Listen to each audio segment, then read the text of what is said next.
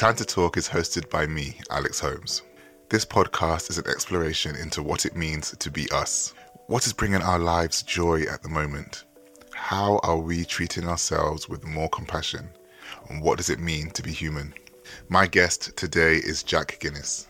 Jack is a writer, model, and all round upstanding man who is an inspiration to all who encounter him.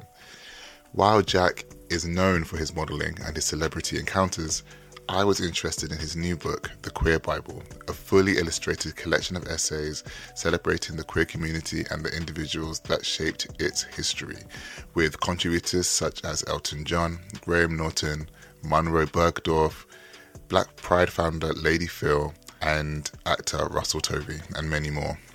Jack talks to me about his own experiences with identity and his upbringing in London as well as challenging homophobia in the modeling industry and other areas of his life. It's conversations like these that bring me the most joy. So I'm going to leave it there and invite you to please join me in speaking to Jack Guinness about his path to love, belonging, and connection, as well as find out what it means to really be human. Welcome to Time to Talk, Jack. How are you doing? I'm really good. I have time to talk how are you holding up?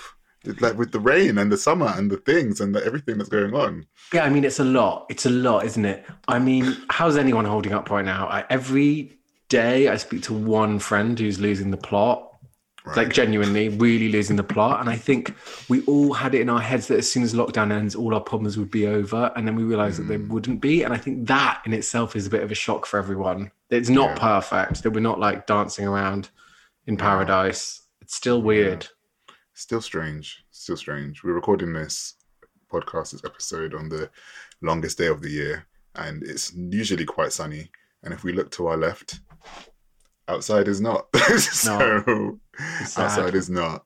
Outside is not. But is it the longest day of the year today? Yeah, it's the summer solstice. See, I never knew what that meant. Okay, yeah. so today it's going to be the longest rainy, depressing day of the year. Great. Yeah, yep, yep, yep, yep. This is what we work for. um, but welcome to the show. It's a pleasure to have you here. It's been a long time coming, um, and um, it, it's amazing to have you here with us today on Time to Talk. Um, so I wanted to start with talking to you just about you. Right? So um, I first met you at uh, Vero and you know, listeners, you've heard me mention Vero several times, all the time. At the end of the show, I'm usually just dropping the link to Vero. Um, i remember meeting you at a Vero launch um, and in conversation, um, and that you were hosting, and it was really dope and it was really great. And we've been speaking, you know, ever since through through Vero, and we just and we've caught up and we've had such amazing conversations. And I wanted to kind of get to know about what it means to you to be a man about town because you've got this thing where you're like you're like Jack Guinness. I, I had no idea until I was like, all right, let me like you know let me let me look, look and see what Jack's about, and um, you're just this man about town. Like, you know what? That just... is a much nicer way of it happening. That you met me for real, and then you found out that I was a twat, rather than the other way around.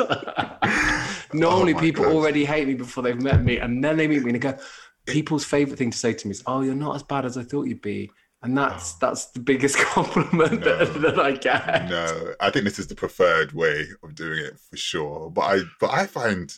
I find your social presence, like online especially, just really fun and entertaining. And oh, that's good. And, and, yeah, and so, I think so, that you do come across. Yeah. yeah, Alex. There's two parts. There's definitely the, the the going out, which was part of my job, like mm-hmm. really. So so you know, I was a model for 15 years, and it was mm. I was very ambitious. And uh, you, when you're a model, you start off as a new face, and then you might never make it off that board, and you might then just get chucked off. And then you move from new face to main board, and then mm. special bookings is this weird creature where everyone's supposed to have a talent, but if you look at the board, you can't really work out what anyone does. And I was like, how do I get off new faces? How do I get off main board? And how do I get onto the talent board? And boom, boom, boom. And mm-hmm. part of that for me was was going out, making connections, getting jobs through being out and about in London. And I I find that for me, and I think for a lot of people nowadays, things have changed a lot. Is mm. is there's a blurred line between your work and your and your social life and I think for a lot of people, in every industry, it doesn't matter what it is. There's Mm. that element of of of trying to get ahead through through extracurricular stuff and through social stuff. And I think that's actually quite stressful because we, we never turn off. We never know when to stop. Um, when is work not work? When is a friendship a friendship? When is it a work relationship? Mm, yeah. And, and, you know, LinkedIn's made that even crazier now because it's like so you know they've they've kind of social mediaed work. So it's really all those boundaries is hard. It's hard to turn off. It's hard to know what's what's work and what isn't. So that's my Yeah. me. It looks like I'm going out and partying, and yes, I have done a lot of that, but a lot of it was work based. Yeah, for sure. I mean, I I remember. You believe that? Does that, I that do sound believe that. believable? You know me. I've been I've been believing. You know what I mean. But you know what? Well, It's actually really funny because um, I get exactly what you mean. I mean, I worked as an entertainment reporter, and I was typically in those places, obviously in the capacity of a reporter. So I couldn't necessarily uh, flex too much. I kind of did get thrown out of places. like you, like why are you here? Sort if you thing. didn't, I wouldn't. That was impressive that you did. You should have we done. have we have stories to discuss after but yes like um but but it just sounds um it sounds like that's a like is that a typical rite of passage for models to kind of have to if, if, if you want to be a successful one to be socializing in the way that you did and to kind of have the connections that you did it depends. I think there's a lot of models that don't and they just do the work and they do the shoots and that's great. I did that for a really long time, but I didn't want to stay doing that. And I think to maybe move to a different area to move your career on a little bit, I think you, you probably do have to do that. And it's maybe a bit depressing that you do have to do that. But it's about it's about being part of a community, isn't it? It's about Mm. meeting people that can the, that you have a that you that you get on with and that you want to work with. And I think if hmm. I just wanted to stay as just a model, just doing, you know, shutting up, standing still, getting my pitch taken, I would have just done that. But I that was never my goal. You know, I never even wanted to be a model. I wanted to move on and and use that as a jumping off point. And I say that hmm. to people. I'm like, use whatever you've got now to move to where you want to be. Like that's it. Hmm. Like I didn't want to be a model, but I did it, and I'm very grateful that I had that opportunity. But you know, I I had my eye on the ball, and I've what's the next step? And I've seen a lot of models that have really amazing careers, but it's a really short life, and then Mm. they're done, and they don't have any interests because they didn't develop as a human being. They don't have like a grip on reality because they lived in this weird fake world. It's like you've got to you've got to be thinking, what's my next thing? What's my next thing? Mm, mm. Yeah, you're really dope with that. I mean, you've been helping mentoring me with particular elements of kind of goals and things like that, and very, very um, clear visions, kind of getting Yes. that kind of clarity. But what was it that you wanted to do that before, if you don't mind sharing? Before No, no, not at all. Well, I think your your biggest issue is that you're good at loads of different things, and I Mm. think that's that's annoying, an annoying problem to have because obviously Mm-hmm. That's annoying. You're an annoying person being good at loads of stuff, but when you've got loads of options, to narrow that down and work out what's your heart's desire, what's going to really make me happy, what's going to Yeah. earn me money and fill my soul. That's a journey that takes a long time. The reason why I love sharing the limited stuff that I've learned is because I didn't have any, I didn't have many people doing that for me. I've had one or two people in life that have like shown an interest and tried to help me gather my thoughts and work out what what I want to be, but I've never had a consistent mentor or someone that's mm. kept an eye on me in that way. So now I'm really I'm probably a little bit too annoying with my advice. I need to shut up a little bit. But I love I, anything I've learned. I'm like, please take it, please take it, please take it. I mm-hmm. I didn't really know. I knew I wanted to be an actor when I was younger, and I did. I met with agents. I would nearly get an amazing agent. I'd get an agent. I'd audition for stuff. I was the king of getting to the last two, for loads of things, and this is in my early twenties. And then I ended up reaching a point, and this is my dream. This is my life's dream. I had no plan B. I was like, I want to be an actor. I want to be an actor. I loved it. I loved it. I worked really hard at it. I'm, I'm mm. very dyslexic, and I learning lines is very, very difficult for me. I'm really good once I've got them, but getting them into my brain is really hard. And I got to the point where I was doing a rehearsal for a play, and my lines wouldn't come. They wouldn't come, and it was so humiliating. And everyone stopped, and everyone was watching me, and I just stopped on stage, and I felt like this complete it just felt like a piece of shit. I felt so stupid. I was so embarrassed. Mm. I was so humiliated and I was so angry. I was so angry at myself. And I had this like bad at expressing anger, but I was absolutely fuming. Like I just wanted to like smash everything up. I wanted to smash myself up. It was horrible. Mm. And I mm. felt a voice inside me say, if this is too much, you don't have to do it anymore. Like I mm. know this is your dream, but if this is if this is too painful for you, you can stop now. You don't have to beat yourself up anymore. You don't have to destroy yourself. You can stop. And I felt this weight lift off me. And I just said, I'm going to stop. I'm going to stop trying to do this. It's, it's killing me. It's too painful. And I really respect people that keep going and keep pushing until they get where they want to be. But for me personally, letting go of that dream and not admitting defeat but like letting go of it and and and letting life be a little bit different taking a slightly different path maybe letting go of some of that control maybe not knowing what i'm going to be and who i'm going to be but just maybe just take the opportunities as they come in front of me mm. letting go of that fixed idea of this is who i'm going to be. This is it has to look exactly like this or i don't want it. Letting go of that control was the best freeing thing i've ever done. And now i meet people especially actors and no disrespect to actors i think it's an incredible craft and it's a mm. tough life and i love a lot of actors. I've got a lot of friends who are actors. But there's like a neediness and a desperation that i sense in them sometimes and this like love me love me like pain in them mm. that i used to have. And i'm still needy and annoying and loads of terrible things but i've let go of that like pained desperation. To be seen. to be seen and give me the job. And it's always in someone else's hands. It's always in someone else's control your whole life. And i don't have that anymore. And so weirdly a long answer to your question is failing letting go of a dream was the best thing that ever happened to me because mm. it hmm. freed me from from that sense of control and that pain and it's weird but actually disappointment and heartbreak was really really good for me yeah, yeah. It, it's out of the suffering and the and, and, the perceived pain that comes the creativity in a really weird mm. way. Um, what were some of the setbacks that you had in in in modeling then? Because I feel Ooh. like I feel like there are going to be lessons to be like, even if it is something. Because okay, backtrack two steps, I guess. What? How was it getting into modeling, and then what were some of the the barriers that you saw um, within the the industry when you went? Yeah, there? great question. I, I, I, one thing that I think is really important to say about modeling is it's not weirdly, it's not about being good looking, because there's so many people that are much more handsome than me that could never be models because they're like, it's about having the right look at the right time. It's about luck.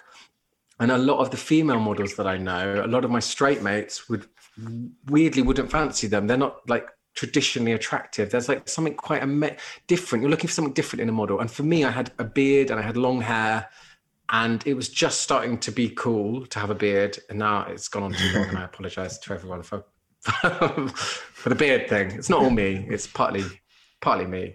And, uh, and and I had it. I had the beard and the long hair, and there was only one other model that had that. So me and him in all of Europe were the guys that if you wanted a bearded model, we booked. So it's a very good lesson for business corner the market and be indispensable and try and do something that no one else does. For me, that was having a beard and long hair. having a beard and long hair. not that, you know, it's not it's not like Alan Sugar business school stuff. I just had long hair and a beard. But for for me, what was tough about modeling is the and what, what was great training for life is the constant rejection you get mm. rejected to 99% of the things you apply for. You're waking up early, you're going all around London on the tube and the bus, going to meet people that treat you like shit for the most part, that are quite rude to you. You have to suck up your, you just have to take it. And then, and then you get rejected and you don't get most of the jobs you go for.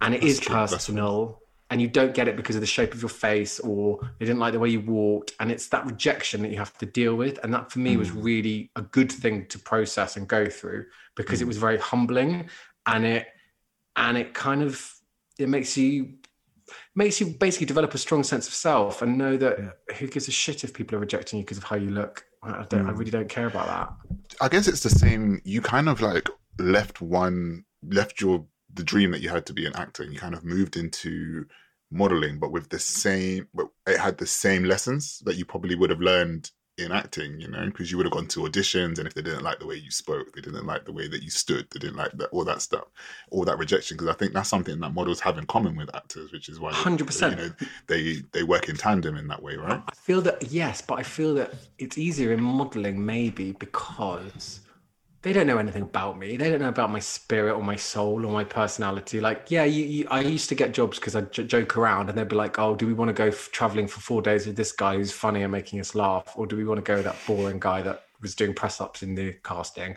They they'll pick me. So I did get some jobs because of my personality, but I think actors are getting rejected because like they're looking into their souls and Mm. they don't like what they see or like it's i feel like it's a bit more personal for actors whereas for Are me they telling the truth? yeah exactly that's what I feel. I feel like actors would start to really hate themselves if they didn't get jobs whereas i think for modeling you can compartmentalize it a bit more and be like that's just how i look who gives a crap Mm. and also it's not even you like when i looked at pictures of myself back in the day i drew a line in my brain i was like that isn't me that's a character that i'm playing that's not even an image of me that's an image of this other thing this other person it's not real and that stops you getting arrogant it stops you being insecure it helps i think That is a very good piece of wisdom to get to, like a, for a, mo- like because people have these perceptions of models, especially male models. Mm. Um, just like oh, you're vain. All you think about is your look A lot of them your are. I mean, but it is your.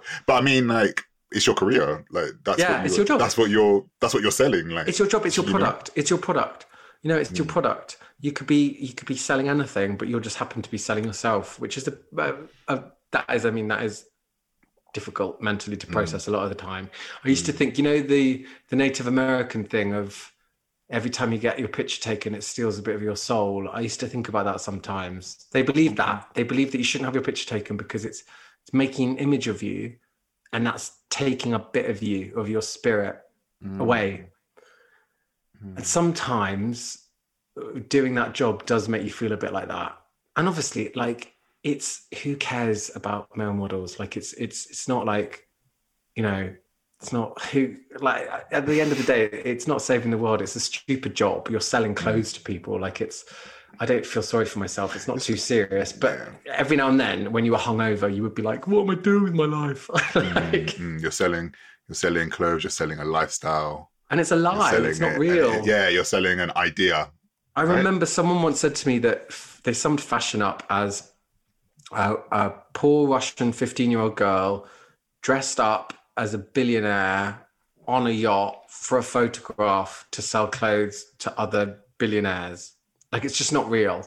Like the girl in the picture is dressed up in a £10,000 outfit with £1 million earrings on, but she probably can't even pay her rent and mm. she's goodness knows where she's from. She's maybe not with her family. She's living in a new city by herself. Like it's not real. It's all smoke and mirrors. And yes, mm. fashion can be really fun. And I really believe in the power of fashion to make people feel a certain way. It can connect you to your, your humanity. It can help you express yourself. I think fashion can be a brilliant thing.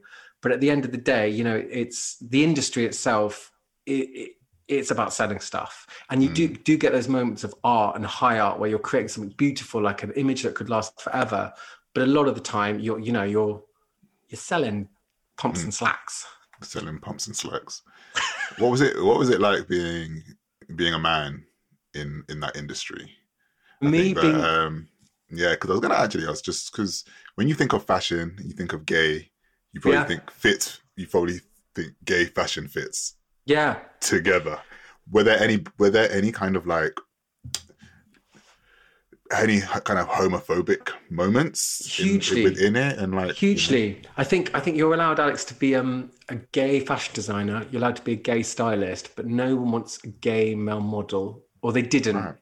it's changed now but i think there was a few things going on there one i was told constantly that brands only want to employ straight guys because straight guys won't buy clothes off a gay guy they want to buy it off a straight guy and the, the, well the implication there is that it's it's not aspirational to be gay It, it, it, that was the, that, and, and that was the case of like race as well. It's like, what is your idea of aspirational? And it was a straight white man. That's what our culture said was aspirational. That's what they deemed as the value that people should aspire to. And that's definitely changed now a huge amount in the last five years. I think social media's done that. I think the public have said, no, we want people that look like us. We want to see a diverse range of skin tones, of shapes, of sizes. And I love that. That's brilliant. But when I was working 15 years ago, it wasn't like that. And I was very much told to like straighten up, appeal to, to clients, on on castings and on jobs to really man it up, to lower my voice. And I was really good at that. And I, I was good at selling that. But it was it, it definitely affected my mental health because I was mm. lying, basically. I was lying about who I was. And I was lying mm. about who I was to to to sell myself, basically. So mm. I'd spent my whole life coming to terms with who I was, and then I put myself back in the closet for work. And when you when you do that to yourself. You know, when you're harming yourself, that's the worst thing. It's one thing if someone else is doing it to you. When you allow yourself to do that to you, when you submit to that, that's very, very damaging, I think, for your for your mental health. Yeah, for your well being. For your well being, Mm. because you've got to then it's again, it's like what you said about like it's kind of what we're willing to compartmentalize and what we're not willing to compartmentalize, right? It's like some people can literally just go into like in any workplace, for example, you can go into their place and you just want to just exist in the place, just do the job and leave. Because then divulging parts of yourself becomes this thing that you are kind of setting yourself up for these really weird aggressions that will come back at you. Because you know, if I mean, I would imagine going in and then having to change or or express or explore. And people are just like oh we don't want that. We don't want this. We you know. And i just think that that's kind of one of the things that was really kind of interesting to me because i thought that things within like the creative industries especially places like modeling and acting and you know nowadays anyway probably within the last five to ten would have been a bit easier to express those things rather than it being rather than in places like I don't know, journalism or banking or whatever. You know, like it's weird, but we do. I think of acting. I don't know why, but I do think of like it as a slightly more gay industry. I definitely think of fashion as a more gay industry. I wonder if statistically it is, or that's just a, a preconception we have. I feel like it is, but it's it's it's the certain types of roles. Like I think it's fine to be an out producer or director. It's definitely not okay still to be an out actor. And you see a lot of out actors that are like doing well but you know are they get mm. going to get like the lead action man roles? Are they going to get the lead romantic roles in a straight movie? I don't know. I'd lo- I, I- I hope it's changing but i know actors that are closeted that are mm. that don't just not talk about their love life but actively pretend that they're straight. That's a mm. thing i remember meeting an agent years ago and she sat me down and she was like look you can be out as you are and be the best friend in roles and this is if I got any parts, which I didn't. Um, you could be the best friend in a movie, in this fantasy movie that I never got, or you could be the leading man. Um, but you can't be the leading man if you're out and you're gay. And she said that to me with no sense of like, oh gosh, I know this is a bad thing to say, or like, oh, I know this isn't cool. She was like, this is how it is. And there was no apology for it. There was no sense that maybe that might be like a triggering thing for me to hear. And I, I will say though, just having to deal with stuff like that was good for me. I think, you know, people joke now about how sensitive young people are. I think a lot of the stuff I had to deal with was quite damaging, but it also toughened me up mentally mm. to deal with stuff. Yeah. What do you think about today? Because we're going to get onto Queer Bible. Yeah, sure. moment, but like, but what do you think about today then? When you see um, shows like It's a Sin or Sex Education or um, you know Call Me by My Name and all those kind of amazing films with amazing queer stories and queer Yeah. leads. Um, what do you think? What do you feel about that when you look at that? You think, I'm here now. I've seen this much. This is what I'm seeing now. What do you do? What do you What do you do? I love it. I'm so happy. I'm so happy for the next generation of kids that get to see more representation. of all types, of all types. I had Queer as Folk when I was a teenager, which was kind of thing that you'd watch like secretly without your mom knowing. That was mm. great.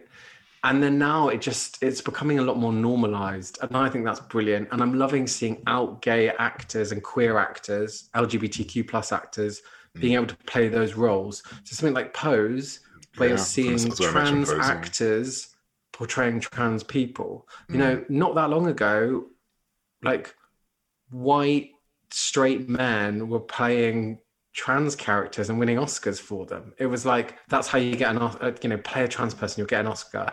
Like it's kind of things are moving quite quickly now. That seems a little bit unthinkable even just this year. It feels like things are changing. So the that people getting to tell their own stories themselves is huge, and that's a big part of the Queer Bible, the project that I'm doing now with the, with the book coming out. It's not about me as a white cis very privileged man saying this is who's important. This is who i think. I'm not a gatekeeper anymore.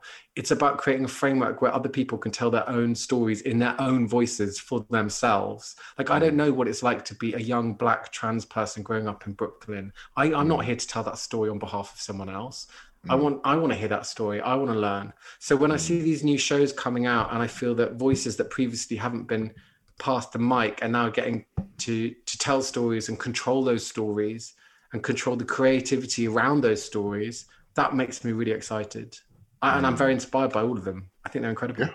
yeah it's amazing it's so amazing to see um and i'm loving the representation and the diversity and just being able to just kind of just watch things and feel like oh okay so there are so many different stories that we can now have even then even though like, even when you're talking to people and you hear these stories at least watching them like when pose first came out i was like my and i saw my, my dad was watching it No, and he loves he he loves Pose. Really? I've never seen Pose. I've never watched Pose. I just came downstairs and he was watching it the other day. He's like, "Yeah, what a cool about this, this, dad. this." and I was like, "Okay, well, this is interesting. this is interesting." Um, so what do you think watching all, all these? Do you feel like things are changing?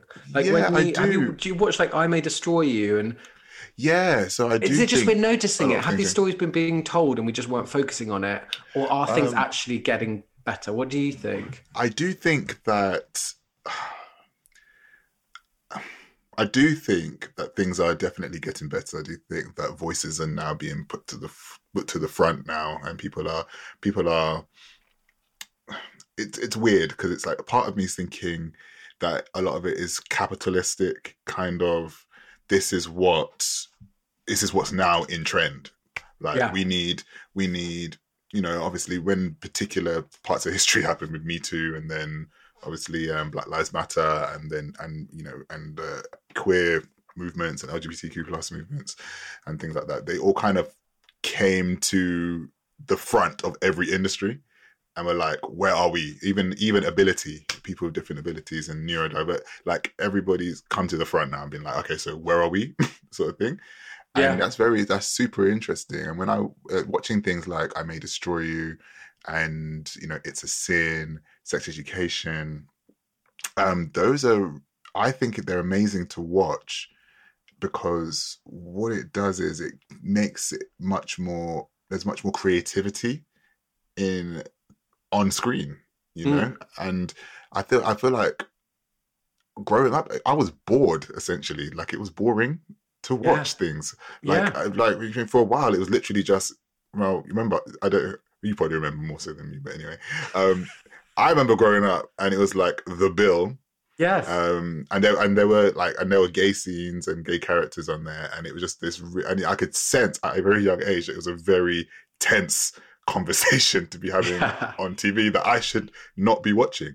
Um, things like things like um, oh, what else? Things like when you have Inspector Morse and it's just a boring old man, like literally going to going to solve crimes and all these different things, and it was just boring. But I was thinking like the, the, these are really boring things to have on TV, and I feel like nowadays like young people have so much more to watch. I love, like, I love um, just posing it as just from an interest point of view. They're like, I want to hear from different voices and just different stories, just because it's more interesting. And I, I, I, love that. It's just like, no, don't care about diversity. I just want interesting stories, and that means that by definition they have to be diverse. I love, right. I, I like coming from a creative point of view. Yeah, it has to be. It has to be that. Um, so, with the queer Bible, um, so this is I want to say it was a blog you started. Um, yeah, it was a when, website. When, when, yeah, blog it was a website makes it sound shit. It, yeah, it does. Apologies, Jack. Um, the website you started. website. When, oh, that sounds really uh, good. Um, and I'm like the queer Bible. Yes. And I know that you've got roots in, you know, like the church and things like that. I have nature. deep roots in the church. Deep roots in that. What was that like for you? Taking spinning that, spinning spinning the Bible. yeah, no, I mean, I, I, am using the word Bible as a guide rather mm. than literally like the Holy Bible. Yeah, yeah. Yeah. I'm not. I'm not. I'm not. But I mean, that's the word. I'm not going there. But I know. I get this. I get it. And I, and and I like that it's a bit uncomfortable, and I like that it makes people go, "Oh, is that okay?" Because maybe it's not okay. I don't have the answer to that, but I like having a conversation, and I like talking about it, and I like talking about religion because uh, my dad's a vicar and my mm. my all my uncles are vicars and my granddad was a vicar and all my great uncles are vicars and my great wow. great granddad was a vicar. A, you come from a lineage of it's a lot, and I'm not. so there's a bit of me that wants to like speak to that heritage and that tradition, but also do something for my community as well. And if I can find a way to bring them together, that's really exciting to me and I like uncomfortable conversations, and I think that's fine. And I like having uncomfortable conversations with LGBTQ plus people about religion mm. as well. Um, a lot of a lot of queer people have been really damaged by the church. There are a lot of queer people that have have a faith and are part of the church. Um, it's not a kind of either or situation. It's a bit grayer than that. It's a bit messier than that and that's fine. And I think there's something for me, the, the queer Bible is basically to sum it up. I ask my heroes to write about one of their heroes, a queer hero. So you're getting like a, a buy one, get one free story. You're getting the writer oh. and then you're getting the the icon themselves. So in the book, I've got brilliant people. I've got um, Elton John writing about the drag queen Divine. I've got Mae Martin writing about Tim Curry. I've got Graham Norton. I've got Lady Phyll. I've got Munroe Bergdorf. Mm. So you get the co- the contributor story, but then they're also writing about someone that may, meant the world to them, someone that changed their life, someone that made them maybe realize who they are and then accept who they are and love who they are. So the essays are moving, they're funny. Some of them are quite rude and shocking, um, but they're all about that sweet spot, that moment of becoming when someone mm. really connects to the fullness of who they mm. are in all its mm-hmm. complexity. Mm-hmm. And going back to, to your kind of question about the Bible, for me, I think it's about any marginalized group often are cut off from their own history that that lgbtq plus stories have been erased from the history books you know there are a lot of famous people that that in the history books, if you went on their official, you know, biographies, they don't talk about their their queer identity. They try and leave that out. They get white. They get they get um, straight washed, and then also people have had to hide their own stories. You know, they for their own safety, people have had to hide the the the truth of who they are. And you know, I I did that in my own life. People are doing that now all around the world and here in, in this country. So for me, it was about bringing those stories that have been hidden out into the light, so that we can celebrate them. Um, that queer people can celebrate them, and also straight people can celebrate them, and celebrate the contribution that queer people have made to our to our society, to our culture, to our history. And I think for groups that have had their history like denied and excluded connecting to that history is such an empowering thing. Mm. And I want like young people to realize that they walk in the footsteps of the most incredible human beings to walk the face of this planet. And I want that to mm. give them a sense of pride. So yeah, it's I mean it's it's a snapshot of queer culture. It's only 24 essays. There's only so much you can cover with that. It's not all the history yeah. of uh, of the LGBTQ plus people. But yeah, that's what that's what the project is. And we've just got yeah. the book and it's just come out. So it's very exciting. Was it fun collating all the essays? Together. I know I, I've been a part of essay collections, and I know how that can be working with contributors and things like that. What was it like building the book? Fun's not the right word. I would say I would say it was humbling and enlightening and moving. I now looking back on the project am very, very proud and feel very positive about it. I think looking at it, it looks probably a lot easier than it is, but Mm. each of the pieces has two illustrations attached to it. There are more illustrations throughout the book. Getting it all together and dealing with everyone's busy schedules was very, very, very, very intense. And weirdly, if it wasn't for lockdown and all my other work stopping, I don't think I would have had the bandwidth or the time to make it happen and, and do it to the standard that I wanted to do it to. So I, I think I didn't think I had any idea what I was taking on really when I came up with the idea. I was like, oh yeah, a book of essays. How hard can that be? Turns out it's quite hard. But um, I'm, I'm very happy with with the finished result. But um, my beard is definitely. I look more like Santa Claus than I did at the beginning of this project. Let's put it that way. It's a salt and pepper. really. It's yeah, like it's a there's no pepper. It's mainly salt pepper. now. it's mainly, just I look like- like a badger. yeah, I'll be playing Santa Claus this Christmas, no question. I'll be. I'll be. Um, Decolon- decolonize what, what, what Santa looks like. De- de- decolonize Santa. queering um, Santa. Querying Santa. Um, what was your essay about? I Yeah, imagine you Alex. have an essay. Yeah, I do. You would definitely have an essay. I forced, I, you know, I insisted. I said, if I get, if I'm doing a book, I'm in it too. Yep. Um, and I wrote my essay on RuPaul, and I wrote about the concept of drag and what drag is, and how there are different types of drag, and how we all use drag in our own lives in different ways. Um, Go on.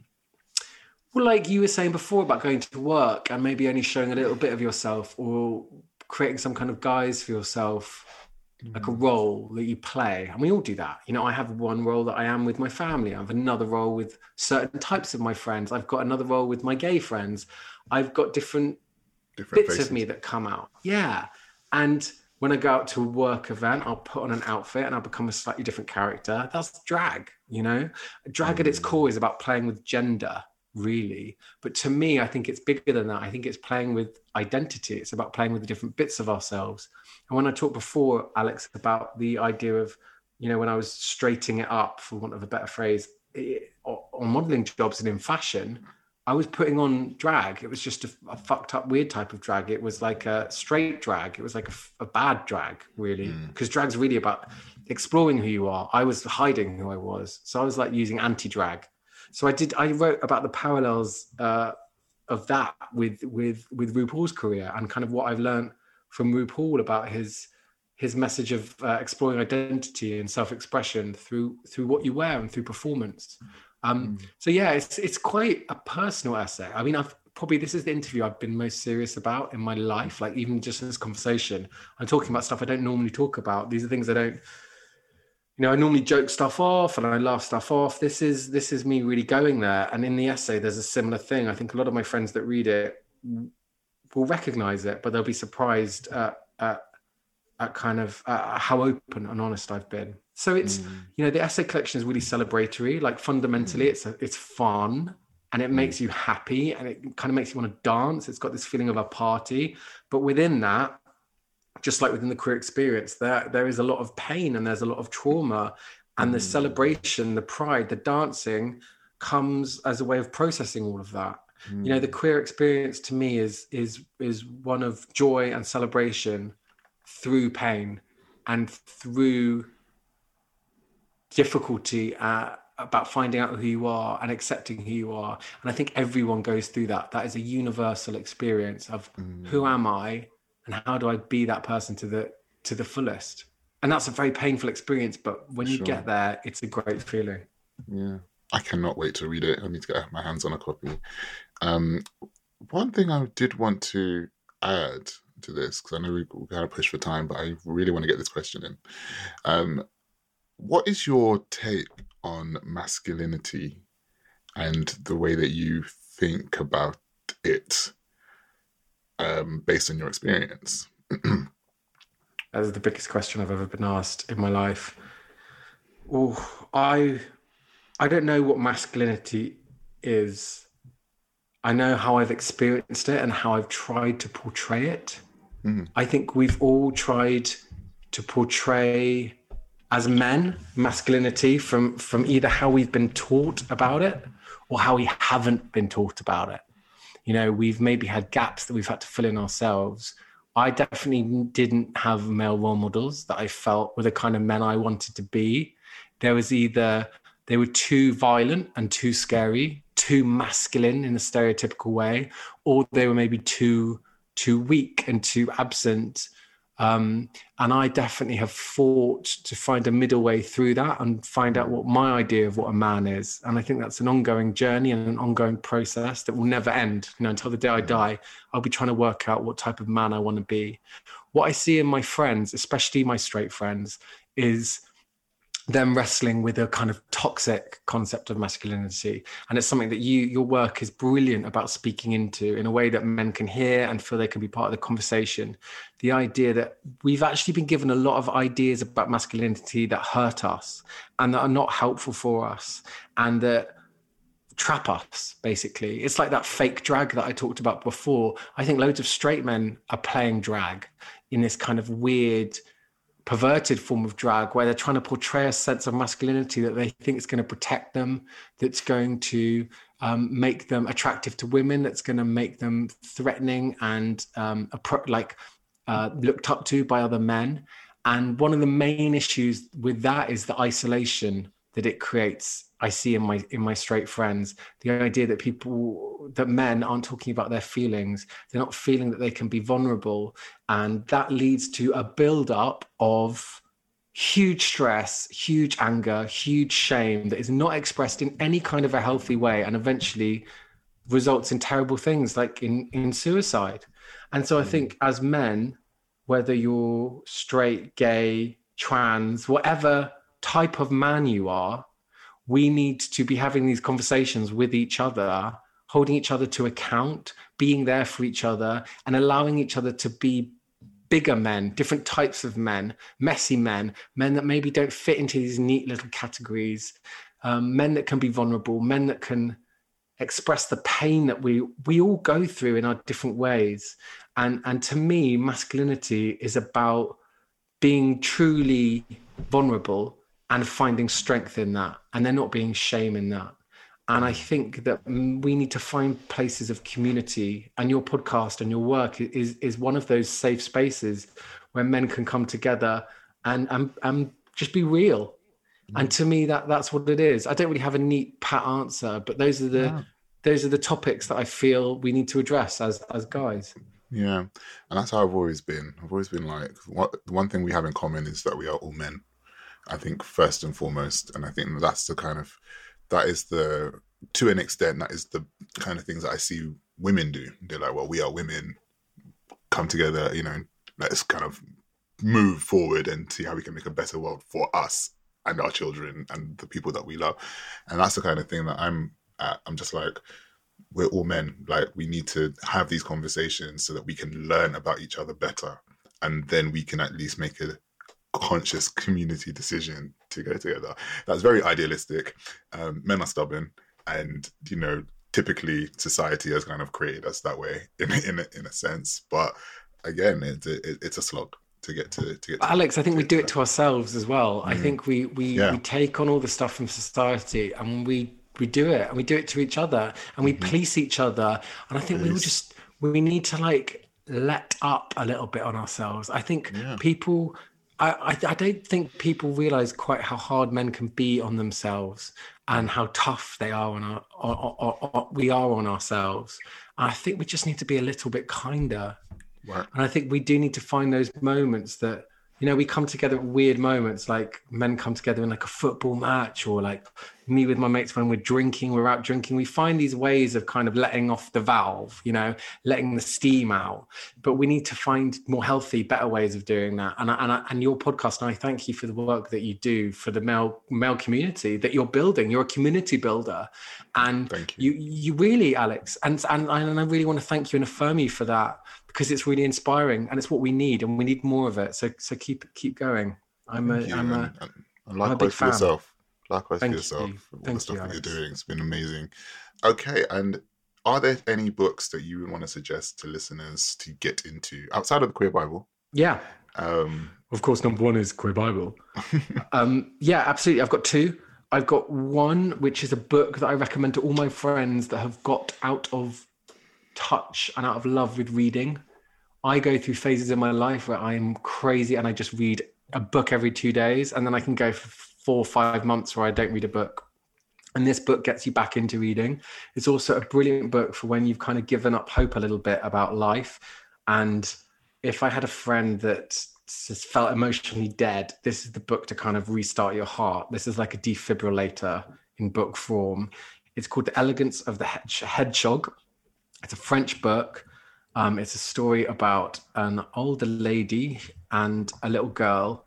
And even though it's weirdly, it's it's about two women, it is a universal book. I think men would love it as well. There's a lot of mm. philosophy in there, and there's a lot about why why you should live like what is beautiful about life and it's beautifully written it's easy to read it's it's readable like you want to keep turning the pages and it's one of the books that I go back to every now and then and I absolutely love. So the Elegance of the Hedgehog and I think it's Muriel Spark, I'm not sure, maybe check that. Okay. And the other the other book I've got is The Velvet Rage by Alan Downs. The and The Velvet Rage. Rage is a book about um, the trauma of growing up gay but in a straight world and what that does to you.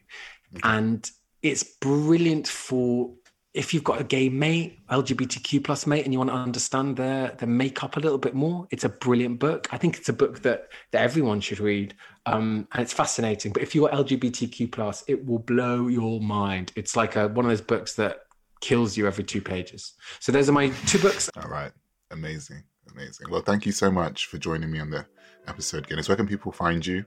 people, people, can find, find me at at Jack Guinness on social media and at Queer Bible. And you can find the Queer Bible wherever people buy great, brilliant books. do you like Guinness?